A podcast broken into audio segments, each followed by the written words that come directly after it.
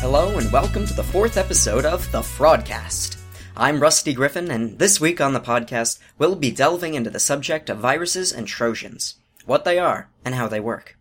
We have yet another guest with us this week, much to my disdain.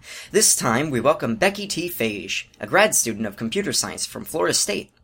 Becky, welcome. to- Hi, I'm Becky. That's Rebecca O'Teary O'Phage, but Becky for short. Just don't call me short because that's kind of rude. Oh boy. Alright, it's gonna be this kind of day. Alright, fine. Becky, right? Why don't you, uh, yeah, just tell me about viruses and stuff. viruses.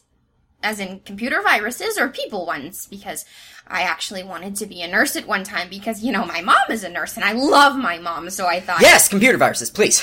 Computers. It's the theme of the podcast. Talk about computer viruses, please. Jesus Christ. Why didn't you say so? A virus is a malware program that replicates itself into other programs and data files when it's executed. No pun intended. Oh god, please. No. they vary in how damaging they can be to your computer. They can make your PC slow by sucking up hard disk space or CPU time, logging keystrokes, corrupting data, accessing private info, spamming a user's email contacts, or even bricking the computer. That's bricking, not breaking, though they have um, pretty similar definitions. Should have just finished my master's. Could have got a decent job. Next, Trojans. And I'm not talking about the ones from Troy. Similarly, a Trojan is a type of virus that misrepresents itself as another program in order to persuade a victim to willingly install it.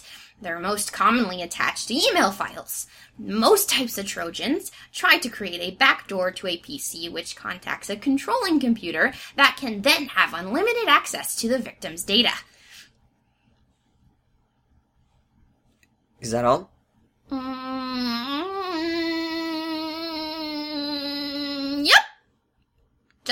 About. Nothing else? That's it. Well, this, went better than expected. Uh, sorry for acting like such a jerk. Oh, it's okay. Well, uh, that's all for this week, folks. We'll see you again next week when we talk about the most famous viruses to ever infect the web. Thanks, uh, thanks for uh, helping us out today, Becky. No problem. Will I win the scholarship? What? What? Scholarship? There's an opportunity to win a $10,000 scholarship by doing this volunteer job, isn't there? I, I, I don't, I don't know where you, you heard that, but I mean, no, there's, there's no scholarship. Oh. Yeah. S- sorry about that. I, I, uh.